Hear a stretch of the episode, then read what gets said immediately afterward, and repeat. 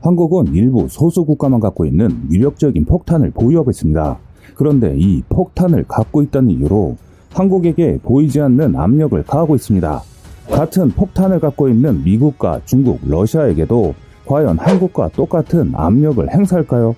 군사력이나 경제력 같은 힘의 논리에 철저히 지배받는 곳, 그곳은 바로 국가와 국가 간의 서로의 완력을 펼치는 국제 시장입니다.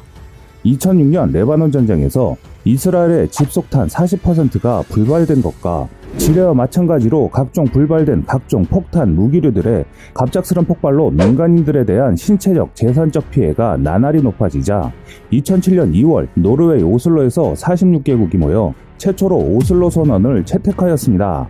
이 선언은 집속탄의 사용, 제조, 보유 및 이동을 금지하고 폭탄 폐기와 불발탄 제거, 폭탄에 의한 피해자 지원을 위한 국제적 틀을 정하는 조약을 만들겠다고 선언한 것이며 이후 집속탄 폭탄연합의 주도로 대인지뢰 금지 조약 등 각종 대량 살상무기 제재 등 군축 협약에 대한 세계적인 압력을 시작하였는데요.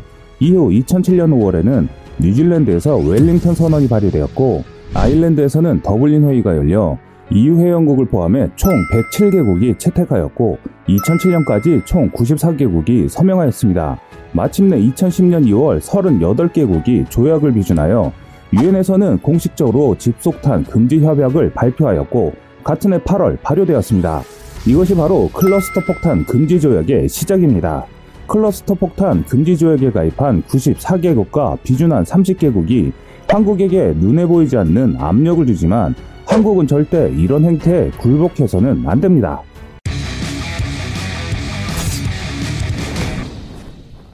2019년 중국이 세계를 향해 충격적인 발표를 했습니다. 중국이 미국의 모든 폭탄의 어머니라고 불리우는 모압 폭탄보다 강력한 폭탄을 개발했기 때문인데요. 여태까지 가장 강력한 재래식 폭탄은 모압 폭탄이었습니다. 모압은 미국이 개발한 신형 폭탄의 일종으로 이른바 슈퍼폭탄으로 불리고 있습니다. 무게가 9.5톤에 이르며 핵무기에 버금가는 살상 능력 때문에 크기와 위력 등을 이용한 심리적 폭탄이란 성격을 갖고 있는데요. 폭탄 속에 들어있는 암모늄 질산염이 공기와 결합해 폭발하며 반경 550m를 초토화시킬 수 있는 막강한 화력을 갖고 있습니다. 베트남전에서 미군이 처음 사용한 대형 폭탄 데이지 커터를 한층 강력하게 개선한 것으로 소형 핵무기급 폭탄이라고 불리고 있습니다. 이 폭탄이 갖는 의미는 다른 무기를 개발한 것과는 다른 의미입니다. 현존하는 가장 강력한 폭탄이 미국의 모아 폭탄인데 이에 버금가는 초대형 재래식 폭탄을 중국이 처음으로 개발했기 때문이죠. 중국 거대 군수 기업인 중국 국방공업은 새 초대형 공중투하 폭탄의 성능 실험 장면을 최근 웹사이트에 공개했다고 관영 글로벌 타임즈가 신화통신을 인용해 보도했습니다. 중국 국방공업이 올린 동영상을 보면 HUK 폭격기가 공중에서 떨어뜨린 이 폭탄은 거대한 폭발을 일으켰는데요. 신화통신에 따르면 이 폭탄을 중국판 모든 폭탄의 어머니로 칭하면서 중국에서 핵폭탄을 제외하고는 가장 강력한 폭탄이라고 전했습니다. 엄청난 크기와 무게 때문에 HUK 폭격기는 이 폭탄을 한 개씩만 나를 수 있을 만큼 거대한 크기를 자랑합니다. 한편 폭탄의 길이는 6m로 추정되고 있는데요. 뉴욕타임즈 보도에 따르면 중국이 개발한 폭탄은 미국 것보다 작고 가벼워 HUK 폭격기에 탑재할 수 있는 반면 미국 폭탄은 너무 커서 폭격기가 아니라 대형 수송기에 실어 나르는데 폭격기가 수송기보다 빨리 날 수 있고 목표물을 겨냥하기도 더 수월하기 때문에 미국의 모아 폭탄보다 효율성 측면에서는 더 낫다고 밝혔습니다. 이렇게 군사선진국들은 내놓으라 하는 폭탄을 각 나라마다 한두 개씩은 갖고 있습니다. 그럼 한국도 다른 나라들처럼 위력적인 폭탄을 보유하고 있을까요? F-35는 본격적인 다용도 전투기로서 각종 무장을 장착할 수 있도록 설계했습니다. F-35는 F-22와 마찬가지로 무장을 장착해도 스텔스성이 줄어들지 않도록 하기 위해 동체 중앙 아랫부분에 무장창을 설치했습니다. 무장창은 좌우로 나뉜 두 개의 덮개로 덮여 있고 주날개 아래에도 한쪽에 세 군데씩 외부 스테이션이 마련되어 있습니다. 무장창의 스테이션은 현재 천장 부위와 안쪽 덮개 경첩 부위에 설치하여 각 한 발의 무기를 장착할 수 있습니다. 현 시점에서는 천장 부위의 스테이션에 2000파운드까지의 합동 정밀 직격탄을 장착하고 안쪽 덮개 경첩 부위의 스테이션에는 AIM-120C 암남 한 발을 장착하는 것이 표준 장착 방식입니다. 물론 폭탄은 크기가 맞는다면 어떤 종류든 장착할 수 있습니다. 이와 더불어 F-35는 다양한 무장이 장착 가능한데 먼저 공대공 미사일로는 서방 측의 표준적인 단사정용 적외선 유도 방식의 공대공 미사일 AIM-9X, 표적 탐지 기능을 강화한 능동형 미사일인 AIM-120C가 대표적이며 공대지 미사일로는 AGM-65, 아파치용으로 개발된 AGM-114 헬파이어 공대지 미사일, 또 가장 최근에 개발된 합동 공대지 미사일 JAGM과 적 방공망 파괴용 AGM-88 시리즈, standoff 공대지 미사일 AGM-158이 있습니다. 공대함 미사일로는 우리나라도 사용하고 있는 하푼 미사일 정밀 유도 폭탄 GBU 시리즈가 있습니다. 이처럼 F-35는 다양한 무기를 사용할 수 있습니다. 그런데 우리나라는 쓸 수 있는데 다른 94개국은 사용할 수 없는 무기가 있습니다. 바로 클러스터 폭탄인데요. 클러스터 폭탄은 탄체 내에 다수의 자탄을 가지고 있다가 표적 상공에 흩뿌림으로써 넓은 면을 공격하는 무기입니다. 클러스터 폭탄은 넓은 지역을 초토화시키는 폭탄으로서 많은 논란이 일고 있는 폭탄이기도 합니다. 이로 인해 클러스터 폭탄 금지 조약이 형성됐는데요. 이는 전 세계 94개국이 서명하고 그중 30개국이 비준한 조약인데요. 반면 미국, 러시아, 중국, 한국은 이 조약에 서명 및 비준은 하지 않았고 클러스터 폭탄도 계속 보유 중에 있습니다. 클러스터 폭탄 금지 조약이 생긴 이유는 바로 민간인 학살 때문입니다. 클러스터 폭탄을 다른 말로 하면 확산탄이나 집속탄이라고 하여 넓은 지역에 있는 모든 물체 및 생물을 초토하기 때문에 민간인 피해가 어마어마했습니다. 특히 정확한 타겟 설정에 날아오는 최신의 미사일처럼 특정 표적을 조준하는 것이 아니라 불특정 다수를 사살하기 때문에 민간인을 사살하는 잔인한 무기로 선정되었고 이러한 금지 조약이 생긴 것입니다. 그렇다면 왜 한국은 이 조약에 서명하지 않았을까요? 그것은 바로 우리나라가 심각한 안보 위협을 겪고 있기 때문입니다.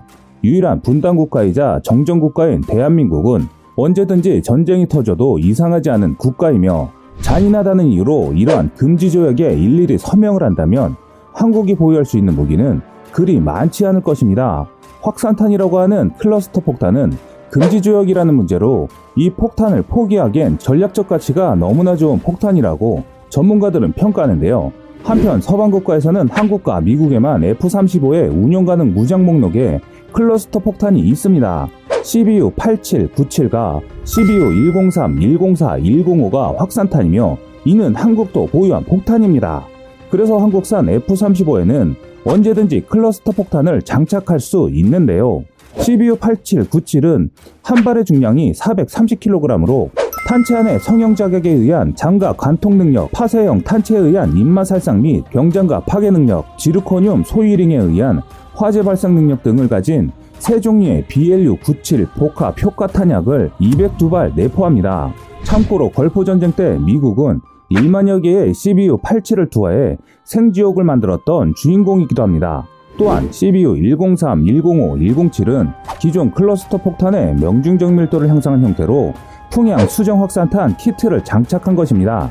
기존의 클러스터 폭탄은 그야말로 일단 투하하면 방향과 범위를 조절하지 못하는 최악의 단점이 있었는데 103, 105, 107 버전은 풍향 수정 확산탄으로 그나마 조절을 할 수 있게 됐습니다.